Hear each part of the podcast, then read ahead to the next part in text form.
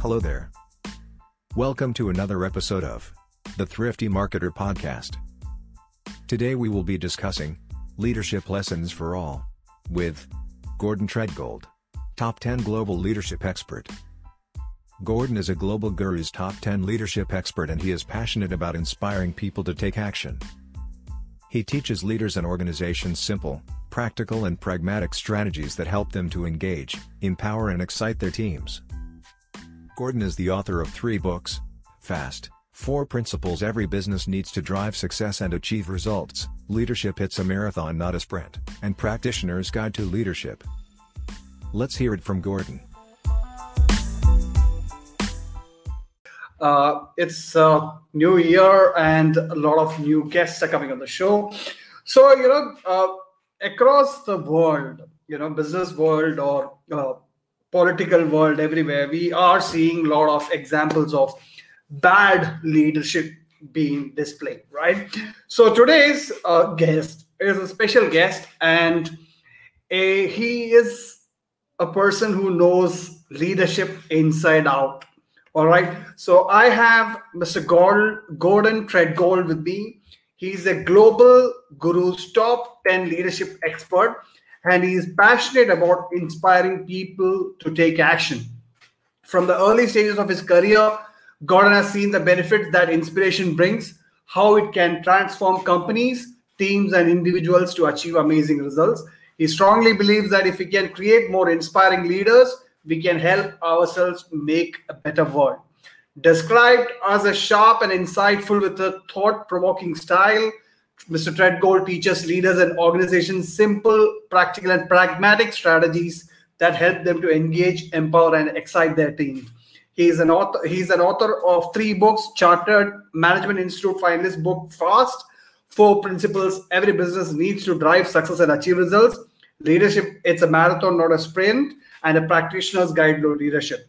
So he is having more than 30 years of experience and he is one of the sought after experts who has successfully delivered 100 million dollars worth of programs led and developed global teams over 1000 people and i can keep on going on about his qualifications. So he is gonna he's gonna talk about and teach all of us little bit about leadership how we can all uh, deploy strategies that will make us better leaders. So without further ado i'm to bring him on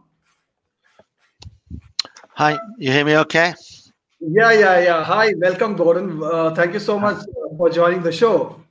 Uh, my pleasure. You forgot one other thing as well. Um, I'm also, and, and I said this because we're we're talking to a predominantly Indian uh, Indian audience. I'm passionate about cricket as well. that's, that's, that's, something which we all love so much in India. And I, right. I loved I loved uh, India spanking Australia in the second test. Third test not as good, but uh, uh, watching them win the second test was amazing, especially in Australia. yeah, yeah, the team has been, team has been doing pretty good. Uh, yep. So you, you, you follow cricket? Uh, you are a fan of any particular team as such? I'm from Yorkshire. Oh, Yorkshire. we we are the home of cricket. Joe right. Root. Joe Root is a Yorkshireman. You could right. only play for Yorkshire um, and, until about twenty years ago. You could only play for Yorkshire if you were born in Yorkshire. Fantastic. So have you have you played cricket? Oh yeah, I played. I played badly. I was I was what we technically call a slow no spin bowler. no, there, are, there are fancy terms these days, Chinaman, yeah. this and yeah. that. So. No, no, I was I was just I was easy to hit. That was uh, that was the technique. And my and my batting was if you need four, send me in. If it need if you need much more than that, then send somebody else fantastic fantastic I, I actually i follow your journey uh, on facebook especially uh, i see you and your wife you keep traveling keep trying new cuisines and yeah. a lot of lot of excitement uh, so thank you so much for taking time to join us oh today. you're welcome uh, so, uh, Gordon, I started the show during COVID 19, and uh, it's a, just a simple show to draw inspiration from people like you and get some uh, insights and tips which we all can implement in our lives. Sure. sorry. Uh, so I have curated a set of questions for you, uh, which okay. if, you, if you're ready, I can start one by absolutely. one. Absolutely. Are there any on uh, cricket? all, all right. Uh, Gordon, so uh, talking about you, you know, you have more than 30 years of experience and now mm-hmm. being global guru, top 10 leadership expert.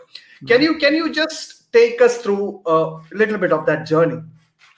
Um, yeah, so I I'm a, a, mad sportsman, so yeah, very competitive in uh, in nature, and I, I, would say that I, I played a, a lot of sport to a level above and beyond my capability.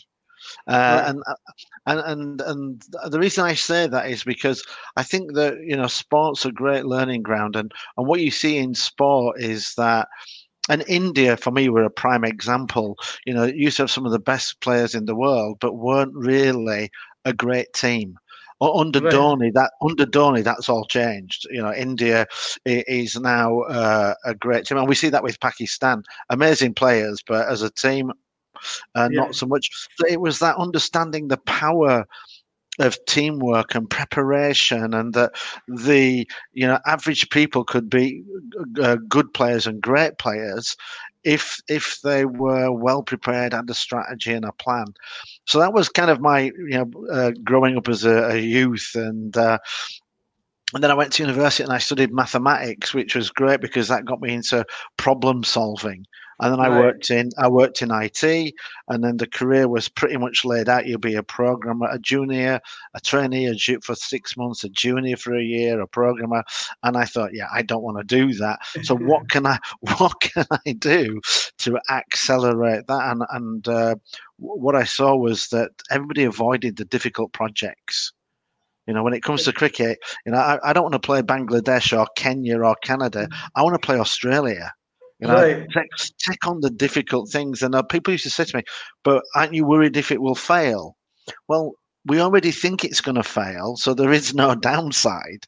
If it right. fails, it fails.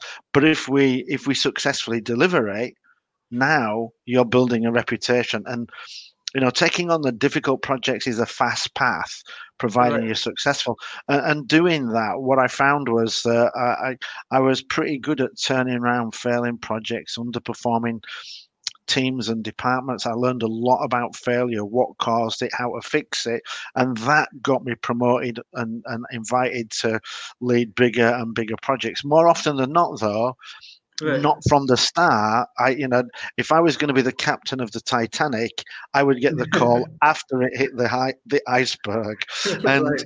uh, and what you find is that with a lot of uh, a lot of the things that are failing, it has got nothing to do with uh, you know I worked in IT, but very very few projects failed because of technology they fail because of poor planning, poor preparation, lack of motivation uh, right. of the teams. You know, exactly as I say, you know, Pakistan, great players, not a great team, and this is why that this is why they don't achieve their full potential, and right. and that that was then because IT changes so quickly, it's impossible to keep up with the technology. So I kind of branched away from that uh, and focused on on the leadership. And and just recently, I uh, I, did a, a, program for Fujitsu. I was the fifth project manager. I was brought in to lead a data center migration from an on-premise data center to uh, Azure in the cloud. I was the fifth project manager. I was the least knowledgeable about Azure, but I was the person that delivered it because right. the issues the issues were not related to a Azure. We had fantastic experts, but they weren't they weren't set up in a position where they could succeed. And and right. that and that's that's so that's really my background. And you know, it's become more and more people focused and more leadership focused because it's been lead, a lack of leadership that has caused to fail. And then about six years ago, um, I, I, no, I think it was a bit longer. I think it was about eight years ago. I successfully delivered a a program that saved 350 million and uh, improved operational performance. And I got um, great credit for the results. But in my rating, I, I was told, "Yeah, we're not going to give you a good rating because your leadership's not great." And I said, Well, how did I achieve the result? And they said, We don't know. But it wasn't to do with leadership. You need to change your leadership. And I and and that just made me decide, you know, I went back and I looked at it and a lot of the feedback I got, people wanted to work for me because we would, you know, we would take on the difficult things and we would succeed, and, and that becomes an attractive uh, leadership style. And uh, that just made me decide, okay, what I want to do is I want to share with people how I lead, so more people can uh, and, and others lead in a similar way as well share those techniques uh, simply and as I said, from that mathematics, I'm great at pattern recognition. So I was able to decompose what it was I was doing so I could explain it simply and clearly so people could, you know, uh, replicate the uh, the approach.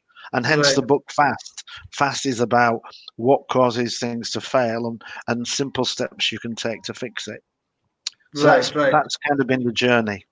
Right, right. So uh, I'm pretty sure that to be an expert in something, you have to have uh, like for example if you have to be an expert on leadership you have to be a great leader yourself so you are well, the perfect I, no I, I, well yeah, I, I agree but i think i think there are some people that are experts on cricket and have yet never never caught a catch never hit a ball never never bowled but right. they've studied it they've studied it and what we the, the, there are three things i think there are three things that we need we need to have that uh, or two things that we need to really make as an expert. We need to have the uh, the expertise, so we have to have the understanding, and then we have to have the experience that goes with it. Right, right. You That's know, the combination. Um, yeah, I mean, is is um, is Tendulkar uh, an expert on batting? Um, well, he looks pretty good and he's got a ton of experience. So that right. you know, you would put him into that uh, category. He's probably studied it and has the experience. And a lot of people have just understudying. I, I meet a lot of experts and. Um, they tell me, "Oh, this is a much better way to lead," and I, and then I ask them, "Well, how does that work with a team of a thousand people?" They said, "I don't know. I've only led seven people." Right, right. Yeah. Okay. okay. Yeah. Fantastic. You know, uh, it doesn't. It, it, it's an. It's it's a nice idea in theory. I want to know. I want to know what works in practice. Right, so. right. That's why. That's why I've curated my questions on that. Uh, we want to get as much as practical yeah. knowledge also from you. All right. some so when it comes to leadership, there's always a question that leaders are, you know, born or made so, are leaders born or made? So, what are your thoughts on that? Uh, very, very simple. Um, leaders were born. You couldn't be the king unless you were the son of the king. Right. You couldn't be a noble unless you were a noble. Right. yeah, that's just it's just bullshit. It, it it it's an expression that's used to keep average people down. You can't right. be a leader. You weren't born into the leadership class. Um, and, and I don't think that's true at all. And certainly in the British military, you had to come from the right background to be an officer. You know, getting promoted in the field was uh, more difficult. But for me, leaders, leaders, leaders are made. Yes, you might be born with a little bit more charisma that will help you, but charisma on its own is not going to get you very far. You've got to be able to deliver results. Um, and, and and we can learn all these we can learn all these things. Leadership for me it, it's a choice and you can choose to believe that leaders are born and you don't have it in which case you're not going to be a leader or you can do what i did and that was uh, i'm going to lead i want to lead i'm going to lead and then whether you're a good leader or a bad leader that's a different that's a different question. But we can all right. we can we can we, we can all have we can all lead. We just have to make that decision to gather as i said just earlier gather the expertise so read up learn and then get the experience. And if you've got expertise and experience boom you're off to the races Right, right, got that. That that so is no excuse. So no excuses. yeah, because that's one question. Uh, most of the uh, leadership trainers, or they they will come and ask these kind of questions that confuse yeah. people. So yeah, I, it's, just, it's, a bullshit question. It's a question designed to keep the the middle and lower classes in their place. Sorry right. to say. Got that, got that. That's that's that's I like I like that honest opinion there. Right. So uh, when it comes to leaders, you know, what does being a leader really means? And second part of that question is how can one know what are the right qualities one should focus on to become a good leader? So, I, so again, I have, I have. Um, so, what was the first question? What does it mean to be a leader? Did yes. So, yes. for me, for me, being a leader, it's about it, it's about putting your team in a position to be successful, uh, and right. and that and that actually might mean that you're the manager of the team and you don't play. And so you you select the team you train the team you coach them you set the tactics up and then you watch them go and succeed. Or it might be that you're playing with the team and you do some of the work as well. But it, it's all about setting the team up for success. It's not about your you as an individual I mean, sometimes it can be about you carrying the team on your back, but that that's a limited style of leadership for me because you can you can only do that to a certain level. You know, when, right. when you're managing a team of a thousand, uh, you can't be involved hands on.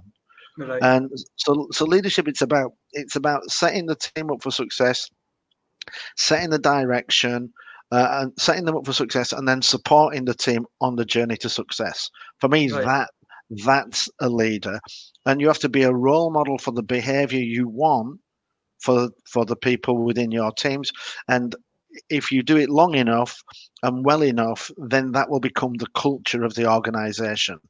Absolutely. Now, in terms of what quality is, this is a very, very simple question. People ask me all the time, what quality should I work on? And my answer is always the same. What qualities do you look for a leader in a leader that you would follow? So, that's, that's, if you and, and if and if everybody did that, we would have no micromanagement because nobody, and I mean nobody, wants to work for a micromanager. So right. if you if you only led in a way that you would like to be led, we would see a much we would see the elimination of toxic culture. Nobody wants to work in a toxic culture for a toxic leader or a micromanager. So look for the qualities. And I think you know if if you then ask me what are the qualities that I look for in a leader. I look for uh, integrity. I've got to be able to trust the leader. You know, right. you can't you can't say one thing and do another. You've got to be supportive. You've got to provide clarity of direction. You know, tell me what you want, tell me when you want it, and then get out of the way and let me do it. Right. So that's that's what I that's what I look for in a leader. Oh, and then the last thing is, and when I've done it, uh, round of applause, please. That would be that would be that would be nice. Right, right. That's that's a very uh, very in depth words uh, for that kind of answer. That's very nice. simple. Follow, be the kind of leader you would follow. Absolutely, that's the that's a key takeaway there. You know, if yeah. if, every, if everybody does that, I think uh, as yeah. you mentioned, there will be no more toxicity in the working relationships. Absolutely. If, if you won't follow you, why should I? Absolutely, that's that's a good, that's a valid point there, right? But, but, we, but we, see, but we see this all the time in sport. I mean, one of the worst leaders in cricket uh, was Geoffrey Boycott. Fantastic cricketer, terrible captain because it was all about him, his stats, you know, how many. Uh, if you ask Geoffrey Boycott to sacrifice his wicket for the team, I just don't see that. I just don't see that happening. He was a, he was a good commentator too. yeah, and, and, a phenomenal cricketer, but not. There's a story about Geoffrey Boycott when they were playing in India, uh, uh, sorry, in Pakistan, and Abdul Qadir was just ripping the team to pieces, and both um, uh, was batting number six with him. They were like the six wicket partnership. And both of them came up to him and said, I've figured Abdul Qadir out. And, and Boycott said, Me too, but let's keep it to ourselves. that's, that's selfish. That's that's, that's not this is not what you're looking for in a leader. For him, right. it was like, I'm playing great. Who cares well, about the team? Yeah, yeah, absolutely, absolutely. Right. That's I, I was not aware of that story. Thank you for sharing that also.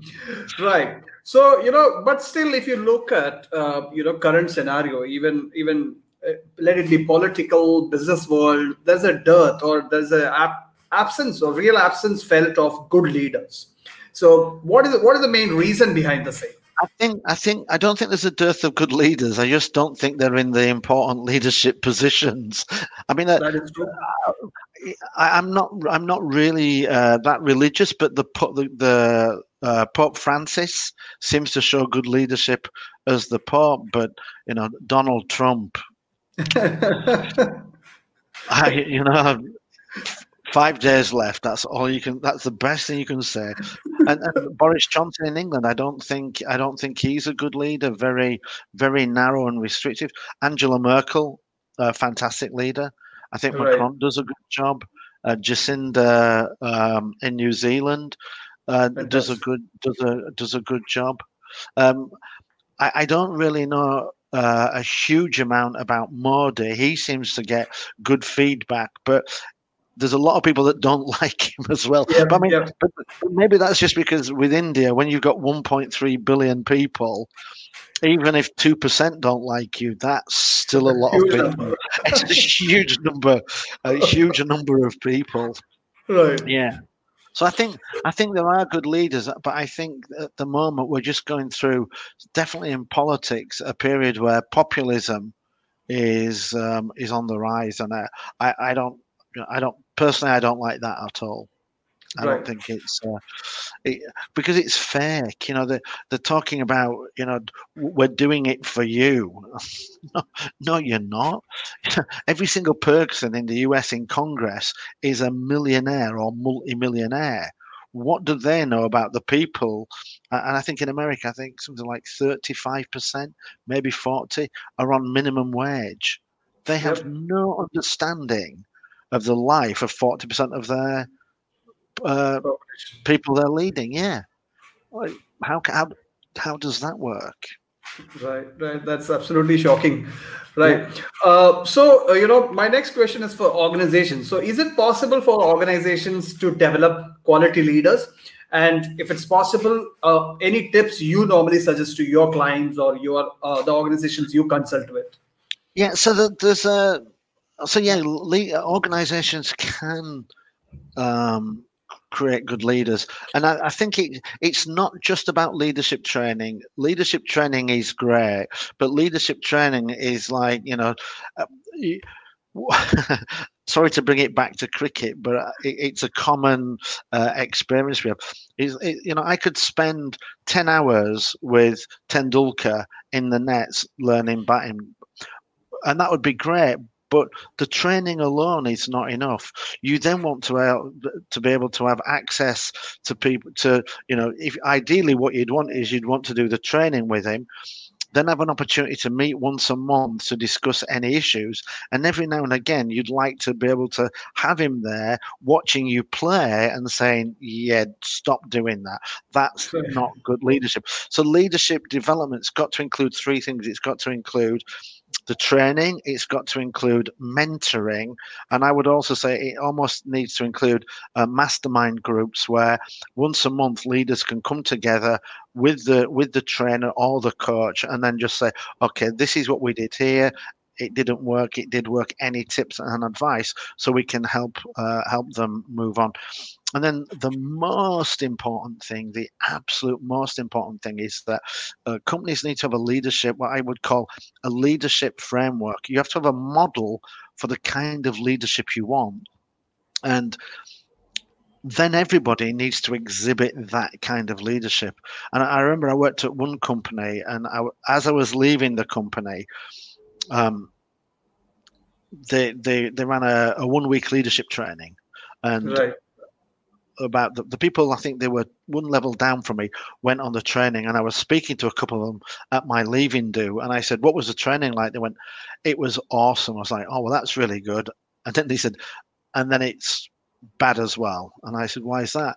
They said because there is nobody above us that leads in the way we're trained and in fact Right. anybody who led like that has either been ostracized or fired. So you want you train us to lead this way, but anybody that leads that way, their career is is short lived. So there's that inconsistency between do what do what I say and do what I do. So this is why I say you have to have that leadership model. What do we? Uh, uh so when I when I uh, ran the organization with a thousand people, I actually brought in an external and I worked with, them. and I I defined the the leadership model along with them that we wanted, but I got an external to do it because then it was perceived as it wasn't my idea. It it was a, a best in class idea, and, and then we said this is what good leadership looks like, and we shared it with the entire organization, those in leadership, and those that weren't in leadership positions, and then we said, and if anybody um, doesn't lead like this, feel free to challenge them on it because this is this is what we've agreed is our leadership model. It's not my model, although it was. It, it, it, was one that the team have agreed and bought into. So we've collectively agreed it. So now everybody should live that model. And if you've got that and you allow people to call people out, then you'll you'll you'll be in a position where you've got that great development. But you can put the best training in the world, but if the people above uh, do different things, it, it, it's a disconnect and it's not going to work. Absolutely, absolutely. You have to walk and the talk. I see that, and I see that so many times. See that right. so many times. Right, right. All right. So, uh, from organizations to individuals. So, if if if somebody wants to develop themselves as a quality leader, uh, what are your thoughts on that? What what they should focus on, and what should what are the action items for them? If you wanna, if you want to be a better swimmer, read read books on swimming, get in the pool and swim. Right. So, so, so take any opportunity you can to lead. If you play for a if you play for a cricket team, you know, volunteer to be the captain. If you if you're a charity organisation and they're looking for people to lead, even if it's something that you might not be excited about, go and take that leadership opportunity. There's there's lots of opportunities where we can volunteer to lead. Um, I, you know, one of the things that always surprises me is that um, a lot of people they it, it's like you know again a little bit of a cricket analogy. If you if you wanted to play for india would you wait until you were selected to develop the skills or would you develop the skills and play as much cricket as you could everywhere so people could see you and go, wow, that guy's good at cricket. Let's bring him into the team. And in right. leadership, what people do time and time again is they say, I wait until I get picked for India before I'll pick a bat up. Absolutely, absolutely. Yeah, that's not going to happen, is it? That's right, not. Right. That's not how we do things. So why would you do that in leadership? So you know, learn to lead, go out and lead, be seen leading, and you can lead from a position.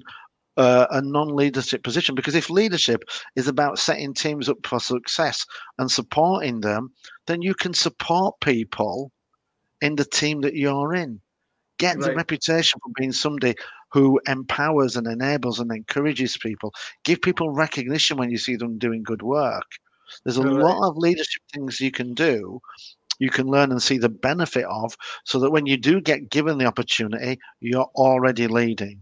You know, right. you're all you're already an international cricketer, you just don't have the cap.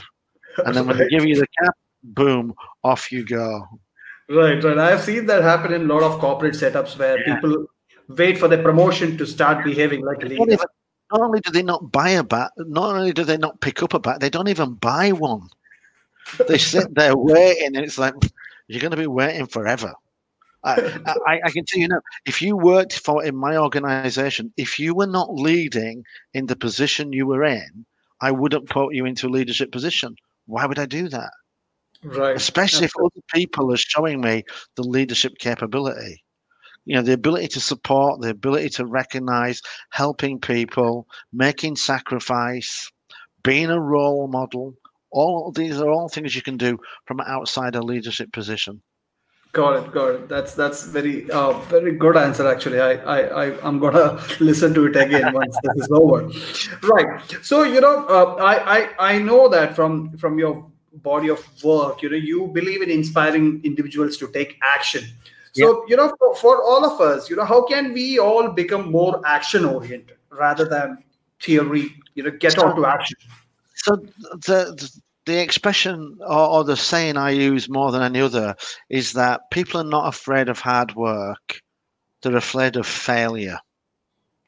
And when we cannot see how to be successful, then then why would we why would we bother even trying? Right. Yeah, we wouldn't we wouldn't even bother trying. So what we have to do is we have to show people how they can be successful. I always tell this story about uh, t- my two best friends, Tarak and uh, Dave. And when I decided that I was going to run a marathon at the age of 52, and they said to me, You're too fat, you're too old, you're too unfit. And I said, Yeah, but I have a plan.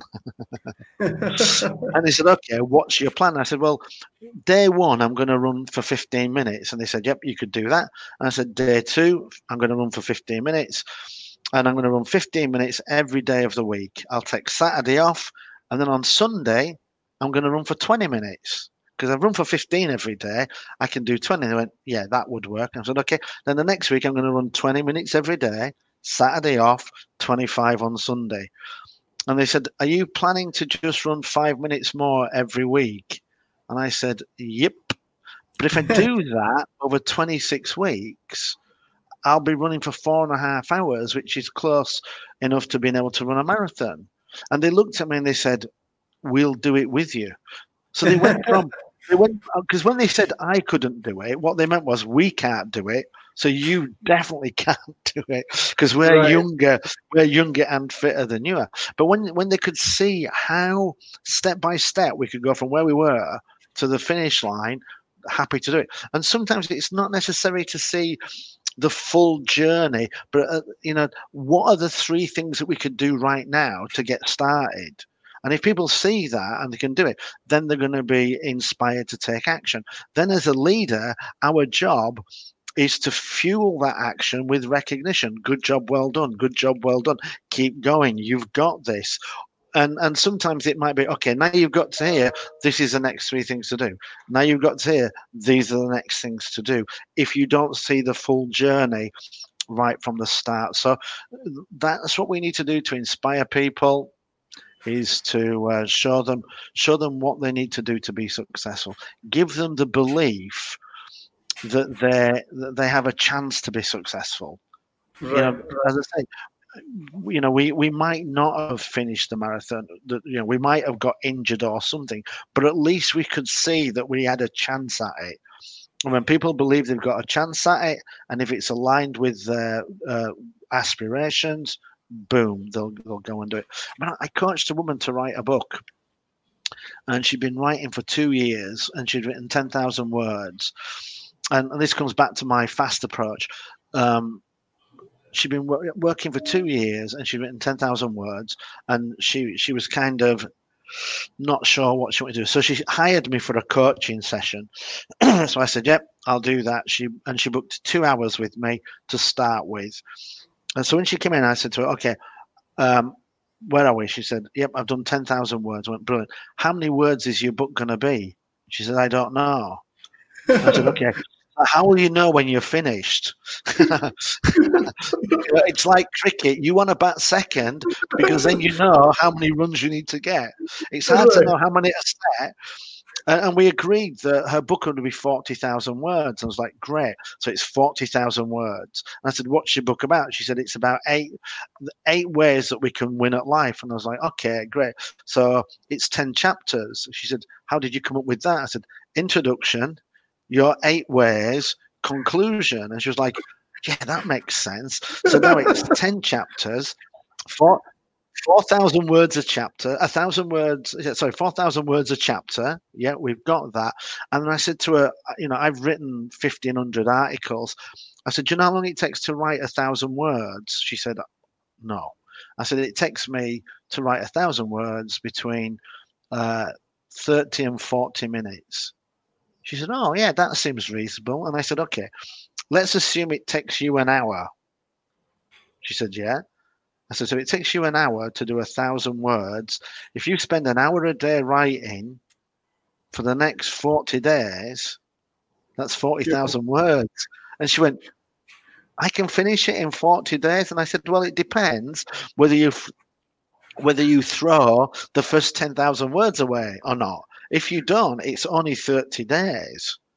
And she said right. to me, oh, and, and she then she she cut the meeting short. She said to me, "We're done." And I said, "What's wrong?" She said, "I'm going to go home. I'm going to write my book." And, and, and she she she I think we did 90 minutes out of the two hours and and she kept emailing me telling me I've done this many words I've done this many words and in 30 days she'd finished the first draft of the book wow. Because, she, because, she, could see she, she could see it's 40,000 words a thousand words a day 40 days I'm done. Right right fantastic. 10 chapters and and that was it was as it was as simple as that. Now all I've done, you know, for me, people say that's coaching, but uh, you know, for me, that was leadership. I I put her in a position where she could be successful. We def, we defined what success looked like, and then we defined forty steps needed to get there.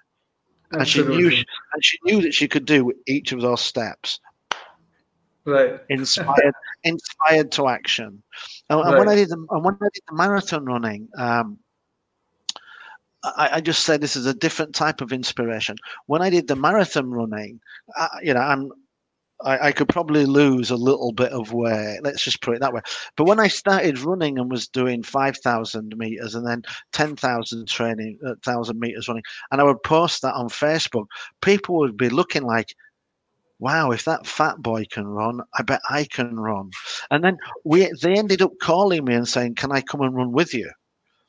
And, and I ended up uh, getting, um, I've done 12 marathons now, but I ended up getting uh, seven people to run their first marathon with me.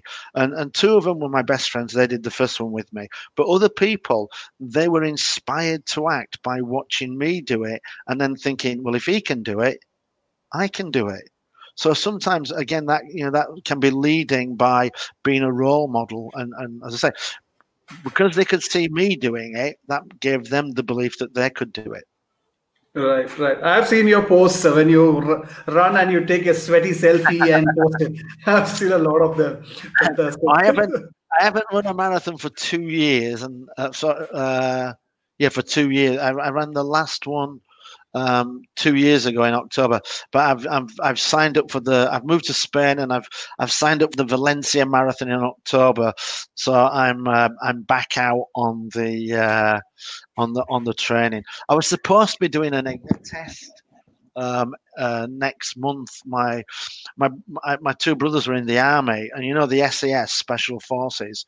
They have a qualifying event, um, which is which is in mid January freezing cold. You have to go up a mountain, down a mountain, and then back up the mountain, down the mountain. It's about 15 miles in total, and it takes about five hours, and it's pretty steep. You know, no climbing, but it's. Uh, and my brother said to me, "What do you think?" And I said, "I don't know. What do you think?" He went, you can do it. I, will I'll teach you how to do it. And you know, I he said I've done it. I'll show you how to do it. You can easily do it. And he talked me through it. And I was going to go and do that. And and that is an SAS qualifying event. You know, if you're in the army, you can't be in the SAS unless you've done this. So so it's not easy, but he was able to break it down and give me the advice. And I was supposed to be doing that next month. Fortunately, because of COVID, I can't go. That's crazy. That's nice. Um, yeah, but yeah, but this is this is how we inspire people to take action. Show right. them, show them the first few steps. I, I, was I wrote a blog I wrote a, a blog this morning on you know uh, better tips for goal setting, and one of the things um, I was reminded of was that when people set New Year resolutions, ninety two percent of people don't even start and they don't start because they say, you know, I want to be heavyweight boxing champion of the world, and then they, they're like, I don't know how to do that, and then they, they end up not starting. And most goals fail at the start. If we right. get if we if we kick off and start doing it, you, you have a chance of succeeding. But if you right. don't know where you're going, and then it just fails. Right. So these blog posts you publish on your own website. Can I, just, can I just come back? Um, so if that's leadership, do you have to be born to be able to explain to somebody how to run a marathon? No. So. And that is why leaders are not born, they're made. Because that's all leadership is. But sorry, go on, you were saying. Yeah, I was asking. Uh, these blogs are published on your own website or on Forbes, etc. Yeah, um, so I've I've written about I've written fourteen hundred on my own website, and then you know I couldn't write. I I was a terrible. My English teacher told me this is another thing uh, as a leader we have to be the voice of positivity. My English teacher told me you know, I'm really uh, glad you're good at mathematics because your English sucks. You will never do anything with English. But that stopped me from writing for years. Right. And, and being right. English, when I think about writing, I think about Shakespeare, Dickens, Chaucer, and I thought, I can't write like any of them. And then it occurred to me, I don't like reading any of them because it's right. hard work. And I, I, and I just decided I'm going to do it and and and see where it goes. I want to write and share ideas, and it it's not about the quality of the writing; it's about the quality of the idea. Absolutely. And and and, and doing that within within two years, I was writing for Inc. magazine. I was writing for Entrepreneur. I've written in Forbes, and I've had articles translated into 18 languages but that was just because of that you know setting off and and and you know dipping a toe into the water uh, and and trying. Right, right. I've read your articles on Forbes uh, many a times. Yeah, right. I, have about 300 on Inc. I think I've, I've, only done a couple on Forbes, but on Inc. there's there's 300, and as I say, 1500 on my blog, and I write a lot on LinkedIn as well. Okay. All right, all right, fantastic. All right, so you know, um, my next question before we move on to listening to your story, uh, before uh, you know that one last question about leadership is, you know, tough times are when real leaders stand up, and yep. um, people look up to them. So, uh, how can leaders or executives develop that aspect of their leadership, like tough times, the resilience?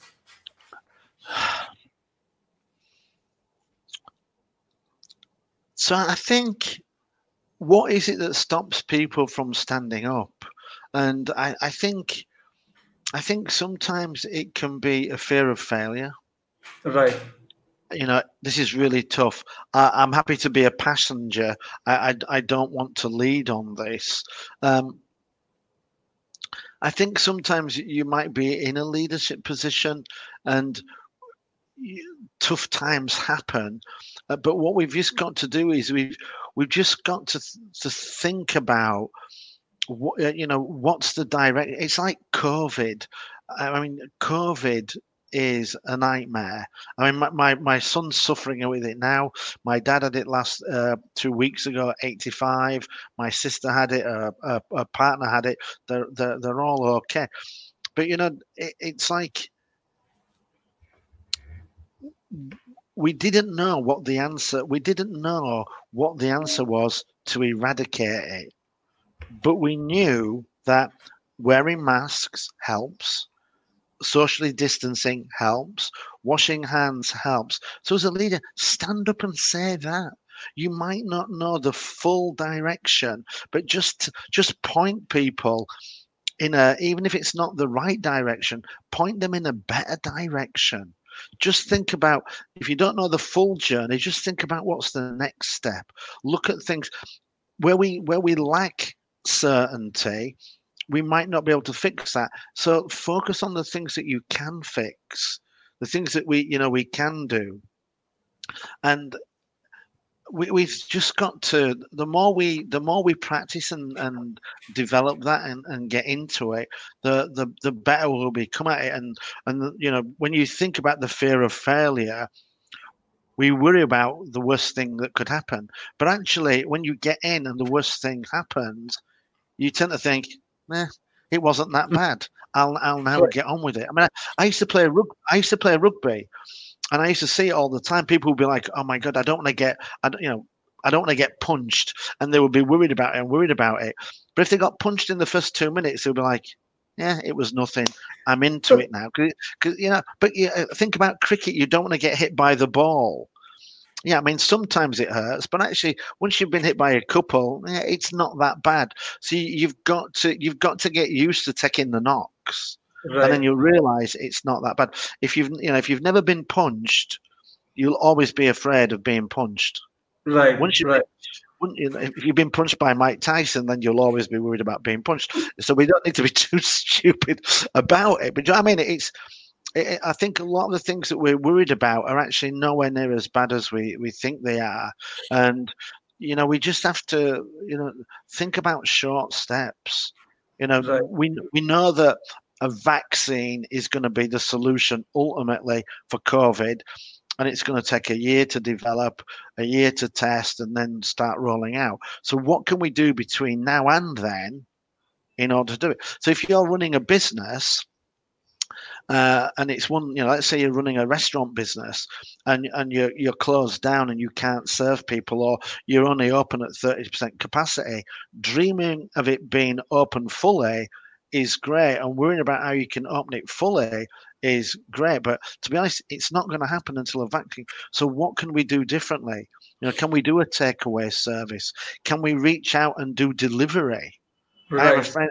My, my one of my brothers is uh, is a mountain guide, so you know he takes people up and down, uh, you know, trekking mountain for charity. And when when COVID hit, that killed his business. And what he decided was, and I did this. I climbed Mount Everest and he, well, yeah, he said he calculated that the flight of stairs in my house is 15 stairs, and if I went up and down 1,980 times, I climbed the equivalent of Mount Everest. So wow. I actually did. So I actually did that over three months. But he actually had. He created a second business instead of taking people out walking. He told them that if you if you do this many flights of stairs, it's the equivalent of climbing. You know, there's what they call the Yorkshire Three Peaks, Penny y He calculated, and you'll see them now on Facebook. There's other companies that now do this, you know, Walk Hadrian's Wall or Great Wall of China, and they offer medals and certificates. So we actually took his business, which is 100% outdoors, and made it into an indoor into an indoor business. Right, right, right. so to stop dreaming that everything's going to go back to normal and deal with the reality you've got now and think what can i do to make this 5% better 10% better? And it, it you know we one of the things that we everybody has um, is a brain and our brains are ridiculously powerful. And if you focus them on finding problems and why you can't do things they will be massively successful. Right. if you if you focus them on looking for things that you can do, you will find them. We can be massively, and you'll be massively successful. So it's a question of where do you choose? Do you choose to look for problems or do you choose to look for solutions? Right. And, and people in leadership look for solutions. There's always something we can do to make it better.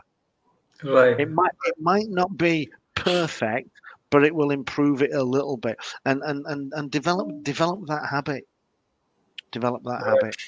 Right, right, got it. So uh, you know now uh, I think I'm I'm exhausted by leadership related questions. Uh, I've got enough uh, insights for uh, you know thinking straight right now. So now I have certain questions which are connected to Mr. Gordon.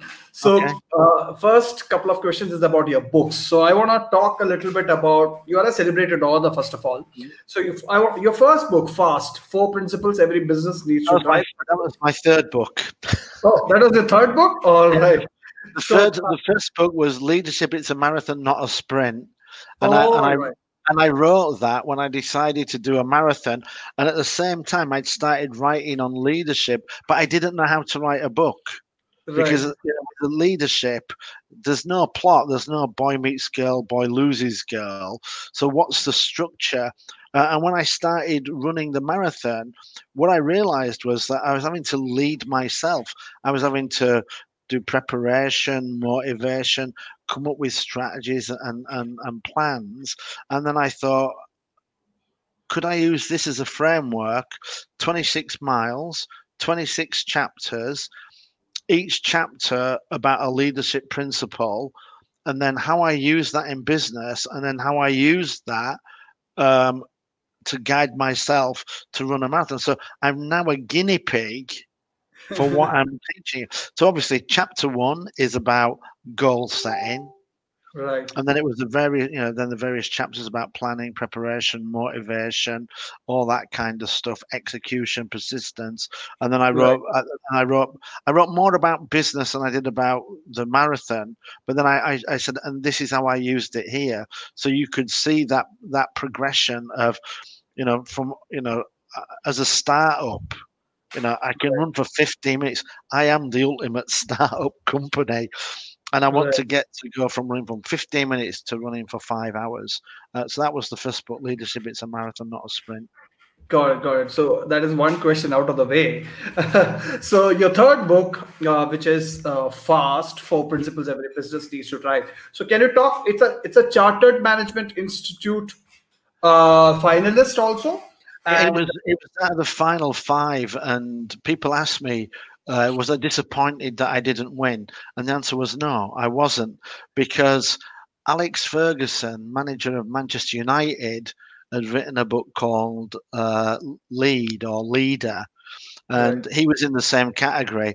And oh. I made it to the final five, and he didn't. I'm from Leeds. We hate Manchester United. Leeds won, Manchester nil. I, uh, recently, I recently saw the documentary about Leeds United on, uh, I think Netflix. Amazon.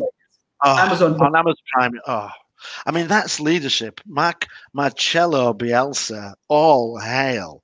Seriously, I, I, I, think I'm a fan of it. Well, yeah, because if what the what the documentary doesn't really show it shows it a little bit but you have to know the the history was that the season before he joined we finished 13th in the league uh, and we were we had the 13th best attack, the 13th best defense, the 13th best goalkeeper.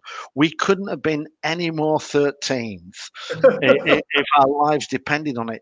We were boring. We were unimaginative. It was terrible football. And in the space of six weeks, he completely changed the culture within the team. And he, he, he took them from being the the one of the thirteenth most attractive team to being the number one attractive team, and we we and it was with the same. Um, it was the same squad, but one or two of the people who started didn't start, and the reserves started. And, and and when you watch the first game of the season, the commentators were like, "I can't believe this is the same eleven people," because right. honestly, last year they weren't worth watching, and now we're the most attacking, we're the most dynamic. Uh, and one of the players, Kalvin Phillips, and and this is about motivation and inspiration. Kalvin Phillips, Leeds were thinking about selling him. They weren't really sure whether he was a, he was good enough. Marcelo Bielsa came in and he said to him, um, "Within two years, if you do what I say, you'll be playing for England." So this is a player who thinks he's not good enough for the club, and the new manager says in two years he'll be playing for England. Right, right. Of course, you're going to listen to him. Two years later, Kalvin Phillips made his debut for England. That's and all of the players have bought into it. And you know, there's a there's criticism of, criticism of him now in the Premier League because we'll win a game 4 0, we'll lose a game 4 0. But what people forget is that it's fundamentally that same team that finished 13th. So we are not great players, but we've become a very good team. Right, and right and and it, it's that's for me that's the essence of leadership. And this is why he's revered. People you know people love his enthusiasm his passion his commitment to it. And yeah amazing. yeah, and, and the best part to see was how the how the city or the town they oh. love the team. Ah. They oh, yeah. well, i've never seen anything like that. So I, I so my cricket is a big passion, and I lived halfway between Headingley uh, the you know the venue for the fourth test test series and every uh, test match and every test series and Elland Road. I was a Leeds United supporter from the age of eight. I went to see them play with Don Revie when they were great. Um, but with with Bielsa, it's been absolutely magical. and bringing it now back to leadership. One of the things that I will tell you about leadership, and everybody in leadership will tell you, is communication, communication, communication. He doesn't speak English. That's what I was thinking. Oh, the he's, entire he's time. inspired. He's inspired the entire team, and yet he doesn't really speak English. And you, look at Liverpool and, and Jurgen Klopp, and Jurgen Klopp is passionate. He hugs the players. Yes. Bielsa, you watch it. Bielsa doesn't do that. He's quite distant. He's quite Right. reserved. So, so how how is he doing it? And it's through his passion, his ethic, his commitment. Um, did you see the game where we we we cheated basically? We, we the, there was a player that was injured, and they Yeah. thought we would kick the ball out, and we didn't. We went and scored. He went crazy and said, "Let them score, let them score." No other team would have done that you know, Right. oh, we would have done. Yeah, but he did that. And that's his passion. And there was one player who tried to stop it. He sold that player. Yeah. Right. Yeah, you know, you, you don't have the um, you don't have the values that we do. So he brings it, you know, the person. It's you know, so his personality communicates louder than he does. You know, when we talk about actions speak louder than words, when you can't speak any English, that's absolutely crystal clear how powerful how powerful your words are, and that vision that he's got them of we are going to be the most attractive, the most attacking team, and you're going to love playing it. It's going to get the best results we can get, and he's massively motivated. And I and I would tell people if you're thinking about you know uh, reading a leadership book, don't do it. Go and watch that series on um, what's it called? I think it's called Coming Home.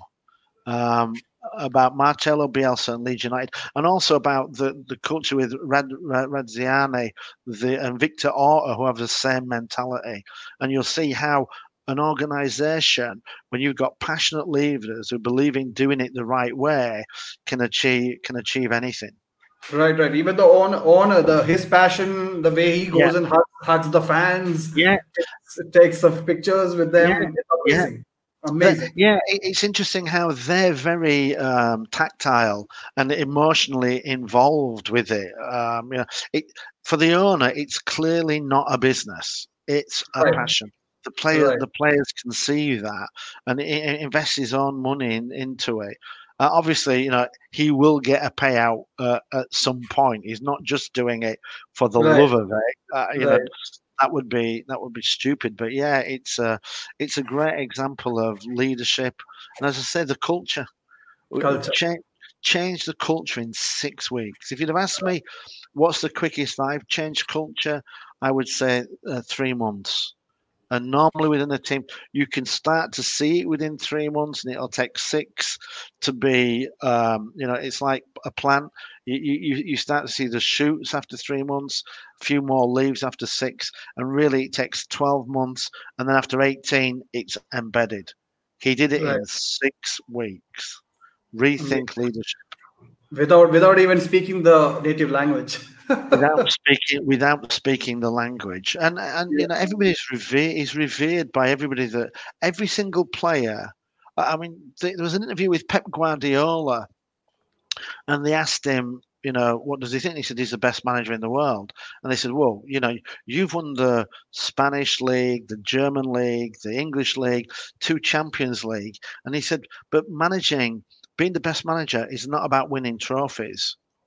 Because whether you have a good team or a bad team has a huge influence. He said, for me, what differentiates a good lead, a good manager from a bad manager is are the players significantly better when you leave? And he said, with Bielsa, everybody who plays for Bielsa is a better player at the end of it. Whereas Absolutely. some of the people, they get good players, and those good players win the trophy. And some of them, you know, Mourinho, some of the players uh, end up worse players. Uh, you know, Right. it kills them. Bielsa doesn't do that. And Right. he also said as well that, you know, if Bielsa managed the teams that he'd managed, he would have achieved the same things because they were good teams, and he would have, and he would have made them better. So Absolutely. Uh, I'm actually a Liverpool fan, but I'm after that watching I, the. I love Liverpool. I love Liverpool as well. I was so excited last season. Yeah. Uh, disappointed the season before that Klopp didn't do it. But I mean, you know, you see Klopp, Guardiola, Bielsa, Pochettino. The players love them. You know, great for me. They're great inspirational managers, but hard as well. If you've yeah. got to be dropped, they'll drop you. I mean, you know, Bielsa you know, he if you do it bad, you know they're firm, firm but fair, firm but fair. Right, right. absolutely. All right, so uh, we can have a separate discussion altogether about this. I believe that's fantastic. All right, so it's, uh, it's like it's like on Saturday we're playing Brighton. And Ben White had never played in the Premier League. He spends one season under Bielsa, and now Liverpool want to buy him. Manchester City want to buy him. Manchester United want to buy him. Brighton didn't make him better. Bielsa right. made him better. From a, a player who's never played to somebody who's in demand at Liverpool, Manchester City, and United. Right, right, right. All right. So, uh, yeah, this, these are good points because you know, hardly people speak sports well, these can days. I, can, can I just can I just come back on this a second? So, one of the things that uh, I think is important for leaders. I, I, I have a simple question for you. When I'm talking about this, do I come across as moderately interested, interested, or madly passionate? Madly passionate. madly passionate. And that is a great leadership uh, quality, in my opinion. Because if we can be passionate about what we're doing, passion is infectious. Absolutely. If you, you know, one of the challenges with leadership uh, is that you know we, we talk about employee engagement and our employee engagement is at 33% in the, in the US and it's around 15% worldwide which I don't believe because I've worked in the US and people are no more engaged. They might say they are but it's pretty consistent. But if you look at the US management engagement is at 30% so what's the problem? Is it disengaged employees which is what we try and fix, or is it disengaged managers? I'm telling you, I know exactly. It's the disengaged managers. If you've got engaged, passionate managers, that is infectious. If you've got disengaged managers, that's infectious. Right, so right. you know, be passionate about it. Be excited about the leading and have that opportunity. Right. Even though even though you are st- sharing examples from football, cricket, you are connecting it to leadership somehow. Yeah, it's all you know? leadership. It's all leadership. Absolutely. All and you right. don't have to. You don't have to be the greatest player to be the great. You know, Klopp. I think Klopp. Uh, Bielsa stopped playing. I read that today. He stopped playing when he was 25 and moved right. into coaching. So wasn't a great player, went on to be a great manager. Klopp was a second division footballer, went on to be a great manager, which makes you think about where do we get managers and leaders from? We tend to pick the people who are the best footballers, the equivalent of the best footballers, and put them into leadership. Right. There aren't many great footballers who make great managers. Right, right. Maybe we're looking in the wrong place. Absolutely, absolutely. Search for leadership skills. Right. So uh, yeah, coming uh, coming back to you, you know, you are one of the most sought after speakers in the leadership space. So if you can share a couple of uh, talks of yours or keynotes which you loved or you are excited about, uh, that will be fantastic. You mean talks that I've seen that I really like? No, you have given the keynotes um, you have delivered. Yes. so one of my favorite ones. Uh, I don't tend to get nervous when I'm speaking. Obviously, you know, you get a little bit of butterflies if it's a big crowd, and, and that's normal. But you right. know, it, it's it, it, it's not like a fear of speaking that a lot of people have. Uh, but my my favorite talk I did was um, I did a TEDx talk. And right. I, I, and I chose to do that in French, uh, and I can tell you, and uh, uh I, I could have. it, it was almost as uh, as as fit. I was almost as afraid as I would be going out and opening the batting at the uh, Sydney Cricket Ground on, a, on, the opening day of uh, an Ashes Test match. Uh, I'm very, very, very, very nervous because my French is good, but it's not perfect, and I wanted it to be perfect, so I had to learn it. But that's a talk I did, and you, you can see that on YouTube. I did it in French, uh, and it was called. Um, my uh, little secrets for your big success and okay. it's four steps. Aim high. So you know, I wanted to be a top leadership expert. Uh, start small. Um, so I started by writing blogs. I started writing, a, a, you know, a blog on leadership, and then the second part after start. Uh, oh, oh well, aim high, start small, celebrate. So every time you do something, you know, give yourself a pat on the back, and then just keep going. And you know, I've written 14, 1500 blogs which is a huge amount. How did I do that? One a day for 1500 days. and one a day, you know, it's like the marathon running 15 minutes. It's easy. And you just, it's a lot of big goals are just the accumulation of small goals.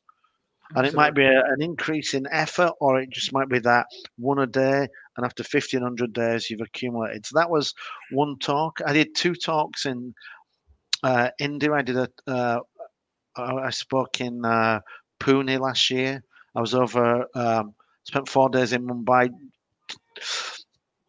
Um, I think you think you know what monsoon means, but until you've been to Mumbai in September, you have no clue. you were kidding yourself.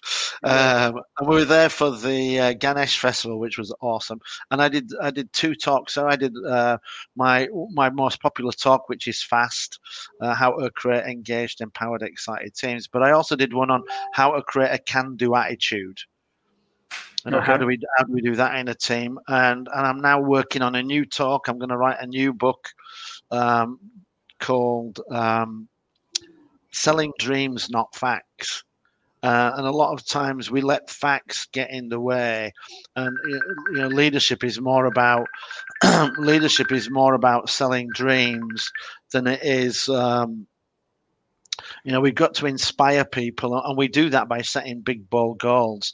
And sometimes you have to ignore the facts that might right. tell you you can't do it. My you know my my favorite goal of all time was set by Kennedy when he said by the end of the decade we'll land a man on the moon. At the time he said that, the technology didn't exist, the science to create the technology, the mathematics didn't exist, right. and yet and and yet that didn't stop them from setting that goal nor achieving it. So we've got to, you know, sell the sell the vision, be you know, create aspiration, get people inspired and motivated. So the so the book and, and the talk that I'm putting together is called Selling Dreams Not Facts: How Leaders Create Unstoppable Momentum that Achieves Amazing Results. Fantastic, fantastic. All right. So uh, before I leave you for today, uh, I have last two questions for you. One is, sure uh, you, uh, you come across as a person who lives uh, you come across as a person okay. who lives the real life you know you are into food you do you are a leadership expert uh, you do marathons you do all so so what what what are the what are your success mantras basically what what are the principles you believe in well, I, I, think, as I say, it's um, aim high, start small, celebrate, and keep going. Uh, I think I, I, wrote an article today about uh, smart, uh, about goal setting, and the you know, I talk about smart goals, but I change it a little bit because people tend to think it's specific, measurable, achievable. No, I want aspirational. I want a goal that when I, if it's achievable, when I do it, it's hard to be proud of something that you knew you you you could definitely do. You want to, you know, something where you know, like running a marathon. I'd never done it, so I thought I had a, a, a way of doing it, but it, it still needed to be done. Uh, so you know, make it aspirational, something where you're stretching yourself, pushing out. Uh, make it relevant. Make it relevant to your life and what you're doing. So one of the one of the goals I've set for this year is I want to do a, a talk. I'd like to do a TED talk, but I'm not sure whether that'll be uh, possible or not. But I want to do a talk in Spanish. Wow. in, uh, but but it's relevant for me because we moved to Spain. I moved to Spain in um, September in in October. So I'm living in Spain. So learning Spanish is something that I need to do. So now I've set a goal of doing that, which is basically I'm defining the level at which I want to speak Spanish. Now, if I'd have said I want to do that in Hindi, it would have been a nice goal. But where am I going? to Why is that relevant to me? Absolutely. If I'm living in India, then it, it's relevant. Right. But if, if it's not relevant to you, you know, although I could do it, I'm not going to get the chance to practice and work on these things. So, you know, goals that are goals that are aspirational but not really relevant, they just we tend to give up on it. So if it's aspirational and relevant, um, we we want to do. Right, right, fantastic. Uh, and the final aim high, start small, celebrate, keep going. Persistence is a persistence is a talent multiplier. And coming back to cricket, I don't know if you know this. Um, let me just do the maths in my head for a second. No, I can't do it. Uh, when it comes to cricket, there are multiple ways of scoring a century. You can do it with uh, what 16 sixes and a couple of fours, or you can hit 100 singles. Right, right. Both of them are a century. Right. And, you know, if it takes a hundred singles, it it doesn't make it any less of a century. So if you can only do it in singles, do it in singles. Right. Power of power of persistence, talent multiplier. that is that, that is an example which is registered over here. yeah, yeah. Stay at the crease. Stay at the crease. Right. So uh, my final question, uh, Gordon, is uh, you know, uh, this is weird times, COVID nineteen, right? So I yeah. know that you you are a traveling uh, person. You used to travel a lot to give speeches and keynotes, etc. So how has COVID nineteen impacted you, and how do you think twenty twenty one will go for you? So in January of 20, 2020, I had 16 speaking gigs already lined up. I was speaking in Shanghai, I was speaking in Beijing, Cape Town, Copenhagen. I had um, I had gigs in Dubai. I was supposed to be speaking in Pune, Mumbai, Delhi, and Bangalore. Coming over and, and speaking at those in April, uh, and I, had, I I did one in Seville. The one in Seville was February the second. I did that talk. All of the rest cancelled.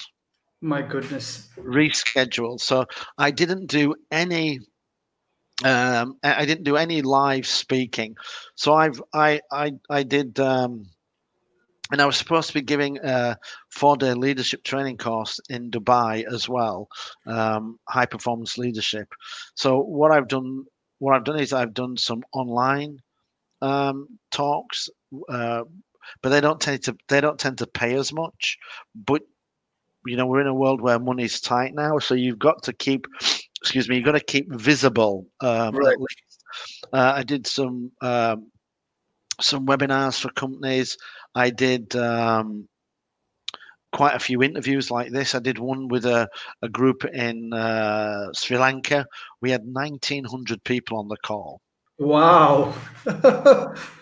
Yeah, a 90 minute talk, and most people stayed to the end. Me and a, a good friend of mine, uh, Nigel Risner. Uh, if you can get him as a guest, I, will I'll introduce you to amazing speaker. He, he, was my speaking coach. He's uh, a little bit um, off the reservoir. He, he's an out of the box, amazing, uh, amazingly wow. entertaining and uh, informative speaker. Not as uh, structured as me, but that's my math- mathematics background. But ama- amazing insights and uh, tact. And and then I, I I moved the training online, so I, I gave it for the first time as a two day uh, leadership uh, for maximizing profits. I did that for 35 people in November, and now I'm breaking that down into uh, a six week course of two hour sessions, and we're going to start launching that in February. And one of my goals is to put a thousand people uh, through that course, not recorded, you know, like this with with Q and A. Uh, right. You know, uh, and working with people rather than just you know watch the videos and follow it.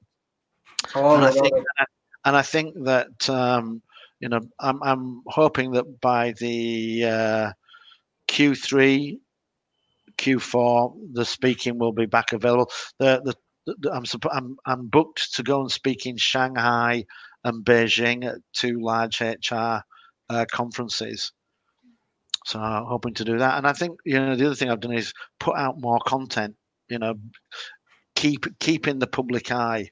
Uh, a lot of people don't like to do that because they say you know when you give it away for free, it it um, you know you can end up giving it all away. But uh, the way I look at it is that this sounds arrogant, but it's not meant to be. You know, having led teams of a thousand people for 30 years, I, I have. I'm not telling you just one thing. There's right. a whole, there's a there's a whole you know there's a whole raft of things. Uh, I'm sure Tendulkar could teach us about cricket for an entire year without right. repeating himself. Now, I'm not saying I'm in that in that league, but I, I know enough. I know enough. I've got enough content to right. give a lot away for free and still have more to give. Um, so, but I, I, work with a lot of people and they, they know this and that's it. And if they give it away for free, they're done. Um, I'm I'm not in that group. Right, right. You're you're much more than a, such a Tendulkar of leadership for sure. So sure, yeah. Thank you so much, Gordon. As I say, I think there's a difference. You're part of the difference between knowing and understanding. When you understand, I can tell you how it applies to cricket, to football, all these other things. When I only know it, I can only talk to you about it in this in this context. Absolutely. But I understand it, so I can I can show you and give you examples that apply across the full spectrum. Absolutely, absolutely.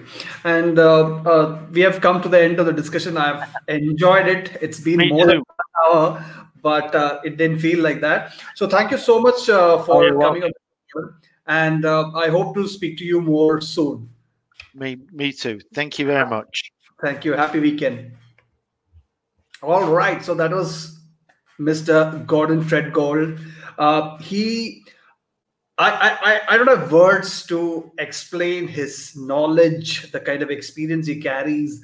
Uh, and we all struggle to be good leaders. If you ask me, I struggle with my team. I have a very small team. Sometimes I don't set the right example, but he has given me enough food for thought for the weekend. So I have some uh, thinking to do. And uh, thank you all for tuning in today. And uh, as always, I'll bring on more people like Gordon every week.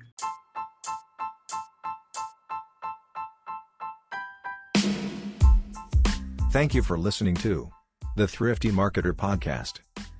For more exciting episodes like these, please follow the Thrifty Marketer Podcast today.